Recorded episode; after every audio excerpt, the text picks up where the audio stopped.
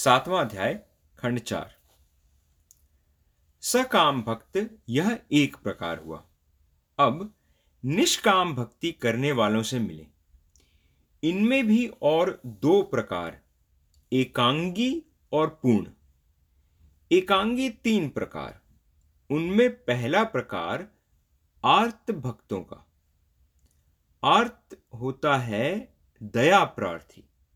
भगवान के लिए रोने, चिल्लाने व छटपटाने वाला जैसे नामदेव। वह इस बात के लिए उत्सुक, व्याकुल, अधीर, आतुर रहता है कि कब भगवान से प्रेम रस का पान करूँगा। कब उससे गले लिपट कर जीवन का कृतार्थ करूँगा। कब उसके चरणों में अपने को डालकर धन्य होऊँगा। प्रत्येक कार्य में वह यह देखेगा कि सच्चाई, हार्दिकता, व्याकुलता, प्रेम है या नहीं। हम्म।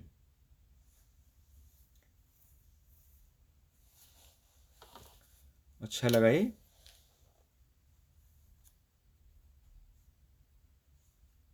प्रत्येक कार्य में वह यह देखेगा कि सच्चाई, हार्दिकता व्याकुलता, प्रेम है या नहीं? दूसरा प्रकार है जिज्ञासुओं का।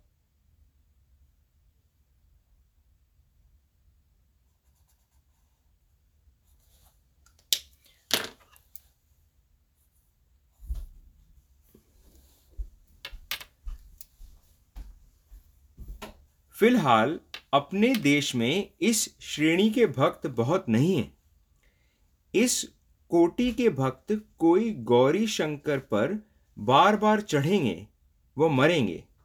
कोई उत्तर ध्रुव की खोज में निकलेंगे और अपनी खोज के फल कागज़ पर लिखकर उन्हें बोतल में बंद करके पानी में छोड़कर मर जाएँगे। कोई ज्वालामुखी के उदर में उतरेंगे। अभी तो हिंदुस्तानियों के लिए मौत एक हवा ही बैठी है, हवा हो बैठी है। कुटुंब परिवार के भरण पोषण से बढ़कर कोई पुरुषार्थ ही नहीं रहा है। जिज्ञासु भक्त के पास अदम्य जिज्ञासा होती है। वह प्रत्येक वस्तु के गुण धर्म की खोज करता है। मनुष्य जैसे नदी मुख के द्वार, के द्वारा अंत में समुद्र को पा जाता है, उसी तरह यह जिज्ञासु भी अंत को परमेश्वर तक पहुँच जाएगा। तीसरा वर्ग है अर्थार्थियों का। अर्थार्थी का अर्थ है प्रत्येक बात में अर्थ देखने वाला। अर्थ का यहाँ रुपए पैसों से मतलब नहीं है, बल्कि हित कल्याण से है। हम्म किसी भी बात की जाँच करते समय वह उसे इस कसौटी पर कसेगा, इसके द्वारा समाज का क्या कल्याण होगा? वह देखेगा कि मैं जो कुछ कहता, लिखता, करता हूँ, उससे संसार का मंगल होगा या नहीं? हम्म।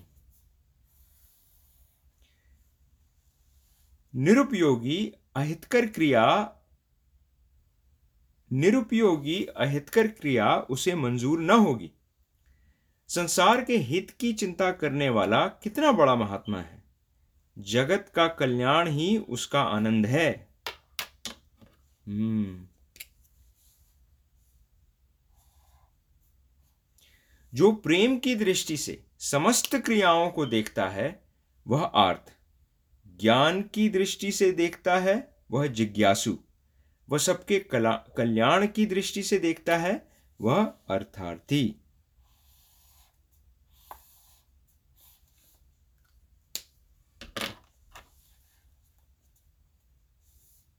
जगत,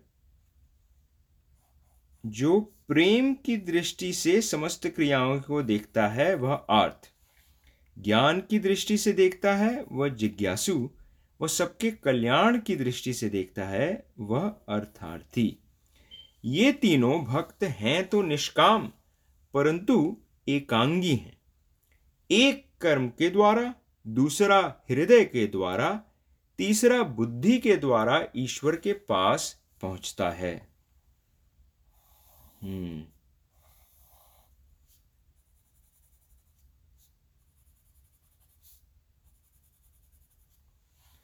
अब रहा बाकी पूर्ण भक्त का प्रकार। इसी को ज्ञानी भी कह सकते हैं। इस भक्त को जो कुछ दिखता है, सो अब सब परमेश्वर का ही रूप। कुरूप स्वरूप, राव रंग स्त्री पुरुष, पशु पक्षी, सर्वत्र परमात्मा के ही पावन दर्शन।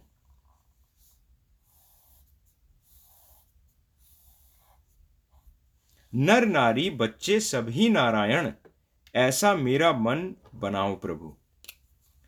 नर नारी बच्चे सभी नारायण।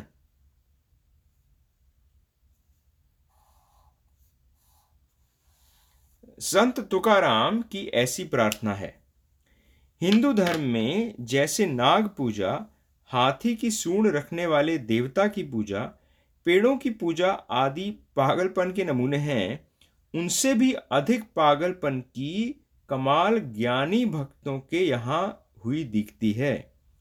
उनसे कोई भी क्यों न मिले? उन्हें चीटी से लेकर चंद्र सूर्य तक सर्वत्र एक ही परमात्मा दिखता है और उसका हृदय आनंद से हिलोरे मारने लगता है।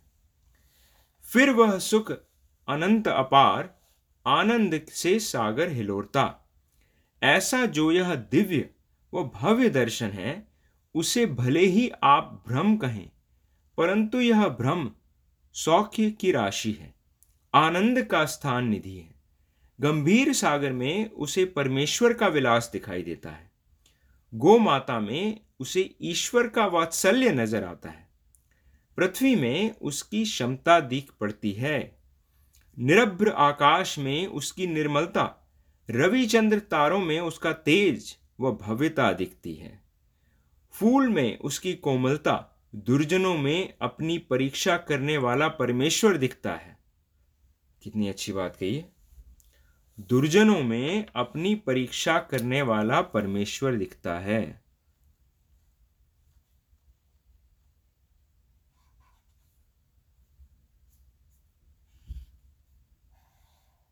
इस तरह एक ही परमात्मा सर्वत्र रम रहा है। यह देखने का अभ्यास ज्ञानी भक्त किया करते हैं। ऐसा करते हुए वह ज्ञानी भक्त एक दिन ईश्वर में ही मिल जाता है।